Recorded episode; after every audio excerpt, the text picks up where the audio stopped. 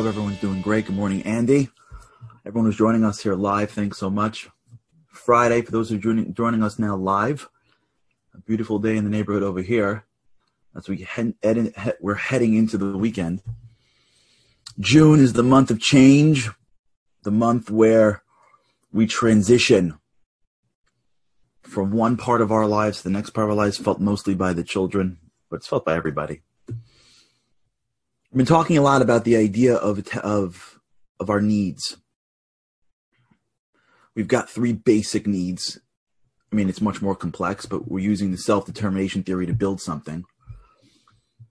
And those needs are significance or competence or mastery. And there's two ways of getting it. There's the the way that is more materialistic, which is going closer to our our earthly source by taking accumulating, whether that's in the more more earthly pleasures of life, or even in the more uh, societal pleasures of life. Symbols, symbols, symbols, winning, winning, winning, being on top, being on top, being on top. Or there's the other way, which is the spiritual way, which is giving, being of value, even if it's giving to our own bodies. It's being a person who's always looking to turn every single arrow from facing in to facing out. You're sleeping in order to be stronger, to be a bigger giver. You're connecting, you're working, whatever you're doing, there's always the end of it is an arrow that is placed outside you, even if nobody knows, especially if nobody knows. There is nothing greater in God's eyes than a human being that is willing to give in a way that nobody even knows. That means you're getting nothing in return, not even a thank you. I'm not saying that's healthy in every relationship. I'm saying conceptually, that is what we call the highest form of giving. We started to jump into the area of connection. We, we're a piece of something, and so we don't feel comfortable being alone. We need people. We, we want to be connected to other people. In fact, if we're not connected to other people, it feels off. There's a story that uh, a great guy told me. His name is Danny Butler. I don't know if you know Danny Butler is a, a mentor of mine. He's an incredible speaker, incredible presenter, incredible individual. The whole Butler family from Pittsburgh, Pennsylvania. We're big fans. Uri uh, is a good friend of mine from Camp HASC. Danny Butler, when I was in NCSY, I mean, he taught me so much. And he's an incredible speaker. And he told over the story once. I was there. I, I couldn't believe my ears. It was so powerful he told over a story about his father, who was in the armed forces. He was who, who fought for the U.S. Army during World War II, and he was one of the group. He was part of the team that I guess liberated one of the camps, and the camps that they liberated was a kids camp. So they walk. Can you imagine? They walk into a camp and there are younger children around. I don't know where they had them. I, I don't know where it was, but wherever they were, they were children, and they were liberating them and they realize right away that there's no food for these kids. They come in, they're all emaciated, they're starving. So they get these pots of soup and they make the kids soup and they start to create two lines, he says, and the soldiers are just handing out soup. So these kids are waiting online to eat something. Can you imagine the scene? Kids coming out of the Holocaust, emaciated, these American soldiers, God bless them, that were feeding these children, and they're handing out little bowls and ladles and giving to the kids. And after a while, they had no more bowls left. So they're taking off their hats, their helmets, and they were filling the soup with their helmets just to give the kids something. And at some point, there just wasn't enough soup. So there were two lines, he says. And on line one, they were giving out soup, and there was still a lot of soup left. But on line two, there, there wasn't enough soup left. And they had nothing left. They got to the bottom of the ladle and this next kid comes up with his big eyes, asking for food, asking for soup. And the soldier looks down and sees this kid and has nothing to give him. So he gets down on a knee and he gives the kid a hug. And the kid doesn't know what to do. And he gets off, and the next kid comes and gives him and gives the kid a hug. And then the next one cut comes, giving him cut, gives him a hug, and all of a sudden the kids on the food line start realizing that they're giving hugs on this line, and the kids from the food line run over and get online to get a hug. It's the power of connection. It's who we are. We need to be connected to people in a very, very serious way. And if we're holding back the love from others, we're really holding back them, holding back from them much more. We need to be connected. So how do we get there? So we don't know we're, we're, we're, we're neuroplastic. Do you remember our, our minds are just living on whatever we've been exposed to? So how do we navigate the world? That's the beauty of having a source of wisdom that is beyond this world because it can navigate you in a way that is counterintuitive. If you allow your mind to navigate you, all you have is whatever came into your mind. That's some of the great challenges of societies when we have man-made rules one of the great challenges with that is that you're basically stuck to the guys or the women that are around and all they have is what they've seen. That may be great that may not be great. So when we navigate our lives all we really have is what is coming into our lives unless we allow ourselves to go to a deeper source which is the value of spirituality the value of, of, of, of wisdom the value of torah so you go into this, we go into this world and we have this inner need, just like the inner need to go from the earth to the sky, right? We have this inner need to be connected. That's what we need to survive, to breathe. So we start this world and we live in our families. And if everything is okay in the family, you feel great. If you have a, if you have a functional family home, the three-year-old, the four-year-old, the two-year-old, the six-year-old, they're doing great. They're playing, they got ups, they got downs, they're listening, they're not listening, they get punished and they don't get punished, whatever it is. They go through life, but they're, they're them they're just, they're authentically them. They say what they want to say. They do what they want to do. They cry. They laugh. They're up. They're living life. And then they have to go into the world. And the world isn't the cocoon of a functional family. So they go into the world. They still have the need to connect. And as they get out there and they start to connect, what ends up happening is they start realizing that societies have thresholds of acceptance, not the same thing as symbols of success. It's it's nuancical, but it's the other side of the coin. That that there's a piece that says, "No, no, no, forget winning. Forget standing up in the paper podium. This is you don't do this. We're not we're not bringing you in. We're gonna shut you out. We're gonna ignore you." They're sitting on buses, not now because I don't know if they're buses anymore, but there were once buses, and they're alone. There's a hundred kids on that bus. They're alone because the kids are ignoring them. They could be saying hello to them, they're ignoring them. And the way it works is that every micro society not only has their symbols, but they have their thresholds of acceptance. If you say this, if you wear this, if you talk like this, then you're one of us. And if you don't, then you're not.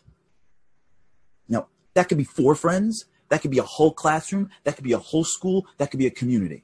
You can have a community that says, if you wear these clothes, you're one of us, and if not, you're not. Everywhere this person looks, there can be communities that say, if you achieve this, you are. And if and people are doing things not because they want to, they're doing this because they just want to get accepted into the community because they need to be connected. So when that seven year old, that eight year old, that 10 year old turns around to mommy and daddy and goes, I'm not wearing that hat. For those that are joining us for the first time, that was yesterday's. I'm not wearing that hat because, not because I want to be cold. It's because I'd rather be cold and be accepted. And on that bus, that kid, or I feel, or all the kids are wearing things with different labels on, whatever it is. And I got to wear that because that's my way of being accepted. And now what is created in our mind is something called an image. An image, an image is a shell that we wear around the true us in order to navigate in society that is in front of us. It is the, it's not really us. It's the projection of us. It's the garments that we wear. We have actual garments that we wear. And depending on where you are, you change your garments. Depending on if it's colder or warmer, you may put on different clothing. You may never put on different clothing, but you wake up in the morning and you don't walk out without some garments. And if you're in the police force or you're a firefighter or you're a doctor or you're a football player, you have very specific garments. Teams have different colors and different clothing. All the things that we're doing, there's different ways of, of, of, of, of being able to show it.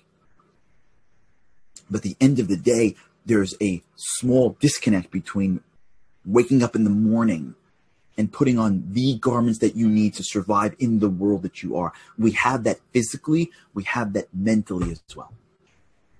There are garments that we wear around us. It's called our image. and we put them on when we're young. And we use them to navigate the world around us. We use them to be accepted in our societies. We use them in order to go into different environments. And it goes even further. Psycho- uh, uh, neuroscientists speak about something called mirror neurons. Mirror neurons are neurons that are in our minds that mirror the things that's in front of us we're so wired to be connected that when I'm in front of you, I am mirroring you. That's why if you're sitting with somebody or you're married to somebody or you're born to somebody, you, you adopt their behaviors because you have neurons that fire that just mirror that which is in front of you. So much so that we're programmed to be accepted. Now here's where this gets to be challenging. It's okay. It's called life. Someone emailed me yesterday. Thank you for the email L'chaim for those that are joining me on the morning coffee. Someone emailed me yesterday and said, but that's part of like, it's like dating, right? Like that, that of course, like if you're dating and you go out, you're going to wear your, yeah, of course, it's fine.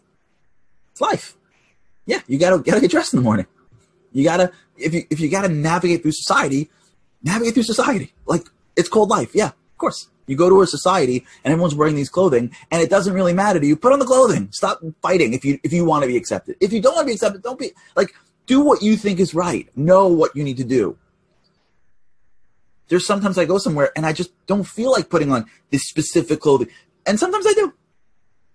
There's sometimes I go to I go to work and I'm wearing this. Sometimes I well, it's fine.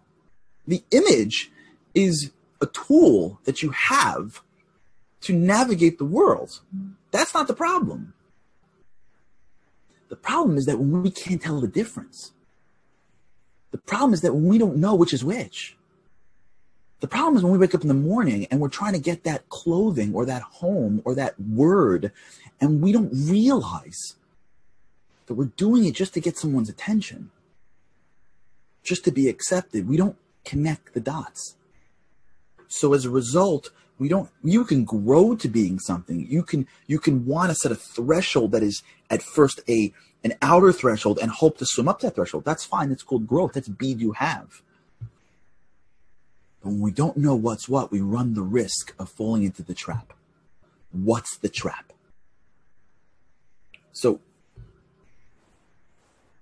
I read this study once about celebrities. Celebrities have, believe it or not, I know like nobody, celebrities don't have lives that people think they have. Like everybody thinks that if one's a celebrity, then their life is perfect. If you're in the habit of following celebrities, which, you know, I personally am not, but I try to learn about them so that I could um, understand what makes them great. But there are people that like really follow them and love them. So it looks on the outside that they have amazing lives.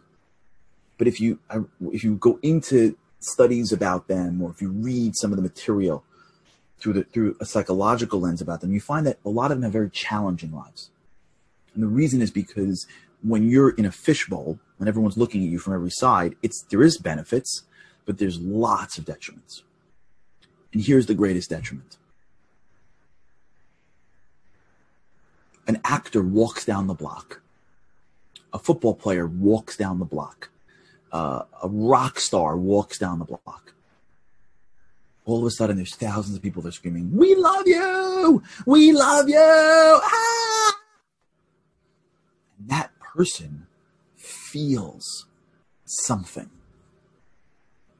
They feel something. There are thousands of people waiting online to see them, screaming "We love you," screeching by the sound, by the by the thought of their presence, clicking likes to everything that they do. Every time they go somewhere, everything they do, they send a video and it gets circulated, and they see millions of views. Eyeballs, focus, attention is being thrown at them. If you were a rock star and you were standing on stage and thousands of millions, thousands of people screaming, We love you. Can you imagine someone going, They love us? Do they love them? If, if an audience member screams, I love you, do they actually love them? No. Who does the audience member love? The audience member loves themselves. And the rock star is just providing a benefit in music to them. If the rock star would just stop and start giving a five hour speech, they would be like, What's going on over here? And be like, I thought you loved me. And be like, Nah, I don't really love you. I love how you make me feel. Right? If the football player is standing in front of an audience and they're going, We love you. And the football player next year plays for the opposing team, they hate him. They boo him. Why? Because they don't love the player. They love themselves. They just love what the player is doing for them. Love is premised on the concept that the person in front of you is worth you giving them giving to. Love only flows through giving, through commitment. You don't love things because of how they make you feel. You love things because of what you do for them. Love comes as a result of your sacrifice, of your giving, of your commitment to something else. You don't love your kids because of how proud you because of what they do for you. You love your kids because you've invested your life into those children. We're showing today for those of you who come to this. We have a, you know we have a show every um, Friday afternoon five thirty on um, ProjectInspire.com, or you can go to my Facebook page today at five thirty live. It's called Bring Shabbat Home with a Shabbat Show. Today we're playing a video from a guy named Derek Redmond. That guy's name right. If you remember him. It's Father, the Father's Day episode. I'm giving you like a, a spoiler. This is the preview. Guy, great story of an Olympic athlete that circles the, uh, the track once in Olympics and pulls a hamstring and can't move. And he loses, and his father comes down and helps him finish. You think his father loves him if he would win the gold? No. His father loves him whether he embarrasses himself or whether he doesn't embarrass himself. He loves him for him.